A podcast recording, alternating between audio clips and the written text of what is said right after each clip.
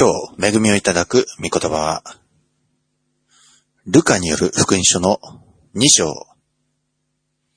25節から33節までです。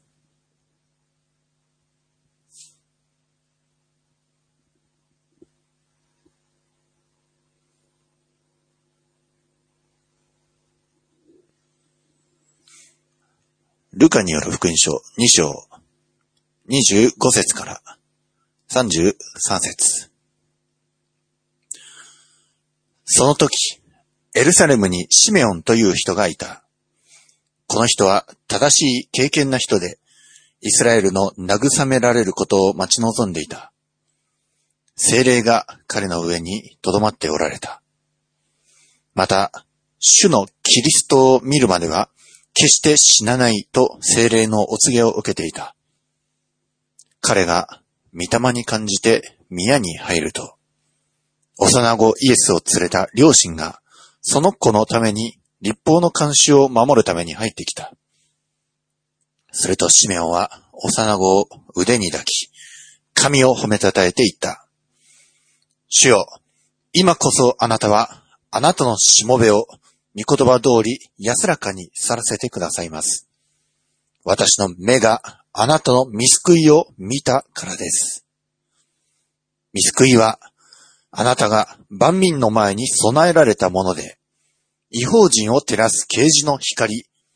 見た目イスラエルの光栄です。父と母は、幼子についていろいろ語られることに驚いた。アメン。お祈りします。愛する主よ、我ら皆一度あなたを主に求めております。このしもべも主よ、あなたが清めて、この唇を、またこれに預かる人一人の耳を清めてください。御言葉をいただいて、不完全な私たちがあなたにあって完全なものとなり、罪に汚れた私たちが、溝から流れ出るその恵みの泉の水によって清められ、十字架から流れ滴り落ちるその血潮によって清められますように、イエスよどうぞこれから助けてください。すべてを見てにお委ねし、すべてを期待して、私たちの主、イエス・キリストのお名前によってお祈りをいたします。アーメン。えークリスマスにおいて、えー語られる、えーよく語られるメッセージでの箇所なんですけども、えーまあ、今日は、えーこの、えーシメオンという男性、また、えこの後に、えアンナという女性、女預言者が出てくるんですけども、この二人のえ非常に年を、え取った、え男女について見ていきたいと思います。まあ、もっともこの男女は、え夫婦ではないんですけども、えこの、まずですね、シメオンという、え人、彼は、え正しい敬虔な人、そして、イスラエルの慰められることを待ち望んでいる人でした。そして精霊が彼の上に留まっておりました。彼は、イスラエルの慰められることを待ち望みながら、日々祈りに励んでおりました。ね、彼は、えー主のキリストを見るまでは決して死なない死なないと、精霊のお告げを受けておりました。そして、ねえーこの神殿の中において、えー精霊に満たされて、その中に入っていったとき、ちょうど、えーマリア、ヨセフとマリアのこの夫婦が、え神殿の中に幼子を、イエス様を連れて入ってきました。立法の慣習を守るためです。8日目に、えー割礼を施さなくてはならない。で、それで、えーこの夫婦は、えー立法の慣習に従って山鳩一つがい、また家鳩の避難には、えっと、定められたところに従って、犠牲を捧げるために、イエス様の8日目の割礼を施すために、そして、イエス様を主に捧げるために、長男は主に捧げられたものです。ですから、主に捧げるために、入ってきたところ、シメオは、この幼子と出会い、そうして、シメオは、喜びに満たされました。シメオは幼子を腕に抱いて、そして、ね、主を褒めたたえました。いよいよシメオンが待ち望んでいた、この、ね、イスラエルの慰められること。そして、えー、その救い主、ね、主のキリスト、油注がれたお方を彼はその腕に抱いたからです。そしてシーマオンが、ね、神様を褒めたたえて喜び叫んで、えー、主を賛美した内容は、イスラエルの慰めに限らずですね、なんとこの幼子は、見救いであり、それは万民の民に備えられたもので、違法人を照らす啓示の光、見た目イスラエルの光栄ですと、ね、彼は、えー、喜び満たされました。イスラエルだけではないんですね。万民の前に備えられた違法人を照らす啓示の光なんです。この幼子が。イエス様は、全世界にとっての、ね、慰めなんです。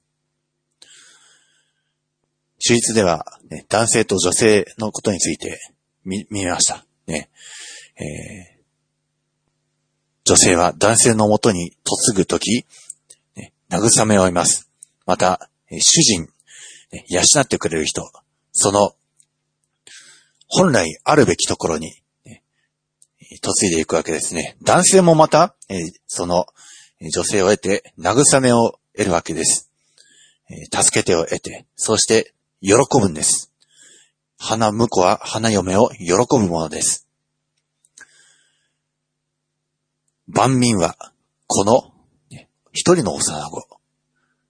メシアになるキリストが来られて、そして喜ぶんです。この全世界というね、被造物、また全人類は、まさにこのお方を待ち望んでいたんです。ですから、キリストこそ誠の花婿であり、そして全被造物は、花嫁としてこのお方を待ち望んでいた。そして、このイエス・キリスト、このお方がこの世界に降りて来られた。ちょうど、花嫁が花婿を待ち望んでいて、そして、いよいよ、花婿が花嫁のところに来たのと同じ出来事がこの時に、起こってるわけですね。シメオンは、イスラエルの慰めのために、えー、待ち望んでいたんですけども、でも、なんとこの幼子、キリストは、万民の前に備えられたもので、違法人を照らす啓示の光、イスラエルだけでなく、違法人も光に包まれる。その主の身腕のうちに抱かれる。そしてこのキリストこそ、見た目、イスラエルの光栄です。ですから、イスラエルが主人公ではなく、イスラエルにとっての、このお方がイスラエルの中から出てくること、これは誠に、誉れ高い、イスラエルにとって誉れ高いことです。イスラエルが主人公ではないんです。このお方が主人公なんです。イスラエルは花嫁であり、このお方が花婿なんです。父と母は、この幼子についていろいろ語られることに驚きました。えー、続いてここにはですね、えー、女預言者のアンナという人もここにおりました。えー、36節からのところですけども、また、アセル族のパネルの娘で、女預言者のアンナという人がいた。この人は非常に年をとっていた。処女の時代の後、7年間、夫と共に住み、その後、やもめになり、84歳になっていた。そして、宮を離れず、夜も昼も、断食と祈りをもって、神に仕えていた。ちょうどこの時、彼女もそこにいて、神に感謝を捧げ、そして、エルサレムの贖いを待ち望んでいるすべての人々にこの幼子のことを語った。アメン。えー、まあ、手術でもちょっと、えー、見たんですけども、えー、私たちはね、この地上において、男女は、ね、伴侶を得る。え、それは、え、素晴らしいことですけども、でも、ね、夫を失う、女性が夫を失う場合、また、男性もね、その妻に先立たれる場合はあります。そしてパウロのように生涯独身を貫く人もおります。それはそれで、えー、素晴らしいことです。なぜなら、この世の伴侶というものは賭けがあるからです。何かとね、不完全なものです。えー、けれども、主こそが誠の伴侶、誠の花婿は賭けがありません。この賭けがないお方にだけ望みを置いて、このお方に嫁ぐと決心している人は、ですから、この地上において、えー、嫁いだり、めとったりするよりも、優れたことだ。パウロは言ってるんですね。えー、この、アンナという女預言者も、7年間は夫婦生活を続けて夫と共に住んだんですけども、でもその後、やもめになって、ずっとね、この84歳に至るまで、ただ、えー、主の宮において、夜も昼も断食と祈りをもって神に仕えていた女性でした。ただ、主にだけ望みを置いていたんですね。主だけを、頼りどころとして、そして主を待ち望んでいる彼女に素晴らしいご褒美が与えられました。この、全人類を救う万民の光であり、また、違法人を照らす誠の光であるキリストが、この宮に入って来られるのを目にしたからです。彼女は、ね、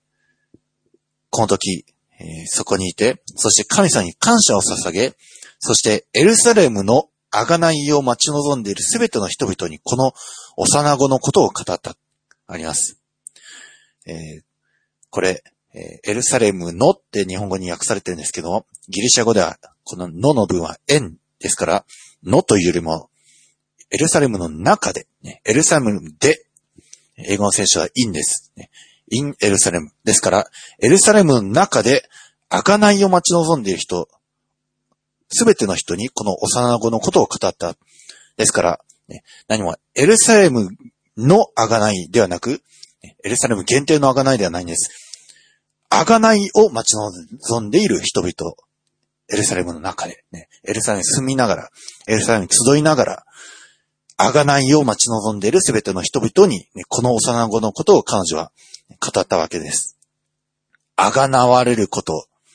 全世界が贖われることです。ね、贖い、えー、ヘブライ語ではゴエルって言いました。買い戻しの権利のある親類ですね。また、家を絶やさない責任のある親類のことをゴエルと言いますけども、ですから、エルサレムの中で、ね、全世界が、あるいは私自身が買い戻されることを待ち望んでいるすべての人々に、彼女はこの幼子のことを語ったんです。ですから、この幼子こそ、全世界を、ね、エルサレムのみならず、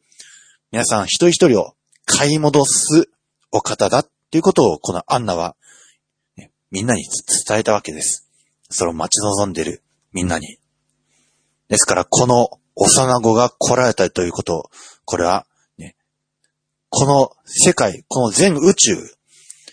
えちなみに全宇宙、えコスモス、全被造物は、え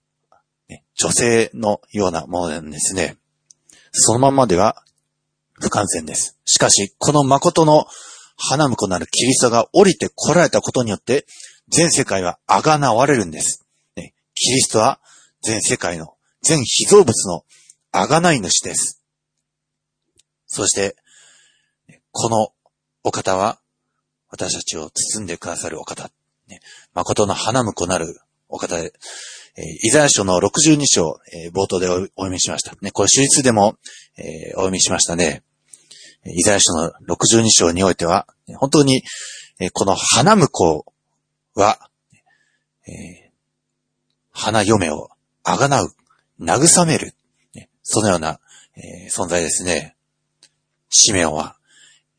イスラエルの慰められることを待ち望んでおりました。慰めをね、得たんです。イスラエルばかりでなく、全違法人も万民も、このお方によって、花婿が来られて慰められたんです。イザヤ書の62章の4節からのところ。あなたはもう見捨てられていると言われず、あなたの国はもう荒れ果てているとは言われない。かえってあなたは、私の喜びは彼女にあると呼ばれ、あなたの国は、夫のある国と呼ばれよう。主の喜びがあなたにあり、あなたの国が夫を得るからである。アメン。イスラエルにおいては、この時、エルサレムは荒れ果てておりました。また、すさんでおりました。不完全でした。夫のないような状態、慰められず、また、え不完全な、包まれず、覆われず、助けられない、そういう状態だったこのエルサレムに、夫なるお方が帰ってくる。そしてもはやこの国は荒れ果てているとは言われず、帰って、ね、ヘプシバーと呼ばれるエルサレムは、ヘプシバー、シリーズ見ましたね。私の喜びは彼女にあるというこの日本語、ヘプシバという一文字のヘブライ語になります。本当に自分自身の罪のゆえに、また、主人を裏切った女のように、神さんを裏切ったイスラエルでしたけれども、でも、ね、主に立ち返って、悔い改めて、そうして、主に慰められる、夫のある国と呼ばれるようになる。誠に恵みです。本当に恵みです。全人類にとってこのキリストが花婿が来られるということ、これは誠に恵みです。五節。若い男が若い女をめとるように、あなたの子らはあなたをめとり、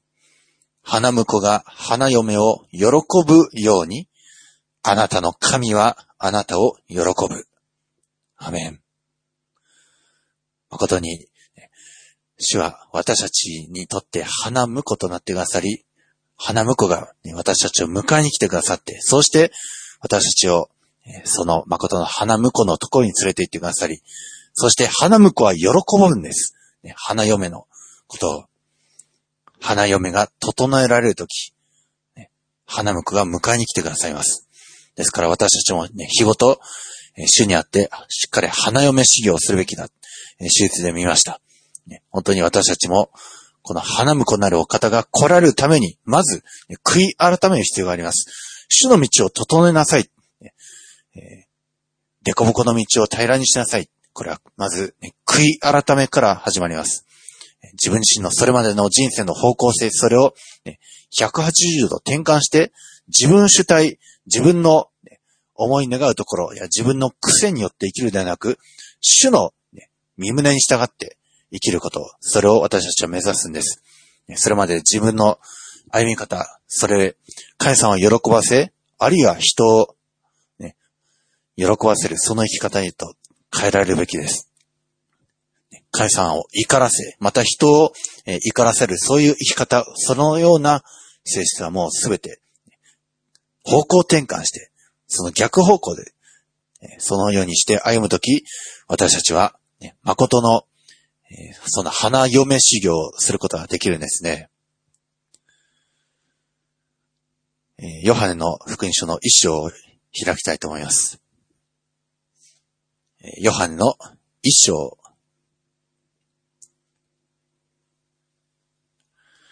え、まず一節からお読みしますけれども、はじめに言葉があった。言葉は神と共にあった。言葉は神であった。この方ははじめに神と共におられた。すべてのものはこの方によって作られた。作られたものでこの方によらずにできたものは一つもない。この方に命があった。この命は人の光であった。光は闇の中に輝いている。闇はこれに打ち勝たなかった。アメン。この言葉なるお方、キリストは、ロゴスです。このお方がこのお方によってこの世界は作られ、またこの方によらずにできたものは何一つないんですけども、でも、世はこのお方を知りませんでした。花婿であられるはずのこのお方を世は知らないで生きて、しかも、世はこのお方を拒否しました。しかし、このお方を受け入れた人、12節しかしこの方を受け入れた人々、すなわち、その名を信じた人々には、神の子供とされる特権をお与えになった。この人々は血によってではなく、肉の欲求や人の意欲によってでもなく、ただ、神によって生まれたのである。言葉は人となって私たちの間に住まわれた。私たちはこの方の栄光を見た。父の身元から来られた一人子としての栄光である。この方は恵みと誠に満ちておられた。アメン。言葉なるお方。誠の花婿なるお方が人となって、受肉して私たちの間、私たちの中に、私たちの内に住んでくださった。まさしくね、受肉ですね。私たちとキリストとが一つとなる。私たちの中にキリストが入ってきてくださる。そして、このお方にあって私たちは不完全なものから完全なものにされ、また、慰められなかったものが慰めを受け、あがなわれるんです。買い戻されるんです。誠の花婿を得て。ですから、全被造物、また私たちすべて、このキリストこそが花婿です。主人です。ですから、この世界の本当に主人公は誠にこのイエス・キリストなんです。これ世の中の人はね、決して理解できません。世の中の人は、キリストなしで生きている人はみんな、自分が主人となって、わけもわからずに、何が良いのか、何が悪いのか、一体自分がどこに向かって生きているのかもわからずにいるんですけども、でも、このお方、キリストこそが、ね、誠に主人であり、また私たちの人生の主人公、いや、そればかりなく全世界の主人公です。そしてこのお方にあって私たちは、死から救いへと、命へと組み入れられるんです。このお方にあって守られて、そして育まれる。その生き方こそ誠の生き方です。どうかこのお方にあって、このアドベントの時期、本当にアドベントは対抗節。クリスマスを待ち望む時期ではなく、救い主を待ち望む時期です。どうかこの時期、本当に救い主を求めて、そして皆さん自身が贖われること、慰められること、それを求めて歩んでいく皆さんでありますように、イエス様の名前によって祝福いたします。アメン。愛する主よ、この世に降りてきてくださったことを感謝いたします。赤ちゃんとして、小さな幼子として、全世界を救う者として、この世に生まれてくださり、そしてその小さな赤ちゃんとなって、ヨセフとマリアに守られなくてはいけない、弱い、そのようなお方になってくださったことを感謝します。誠に全世界をあがなうお方が、何故にこんなにも小さく減り下られたでしょうか。死をあなたを褒めたたえます。そのあなたの全宇宙をも覆うようなその愛の見ての中に我らは包まれ、くるまれるものです。その大きなお方が、この小さなシメオンの腕に抱っこされるような、マリアの手の中に宿るような、そんなに小さくなられて、なんというへりくだりでしょうか。